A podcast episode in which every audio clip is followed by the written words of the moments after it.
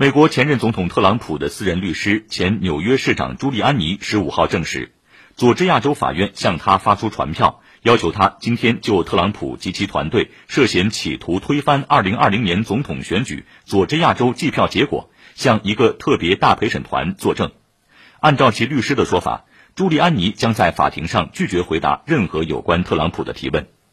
根据佐治亚州富尔顿县地区检察官的调查。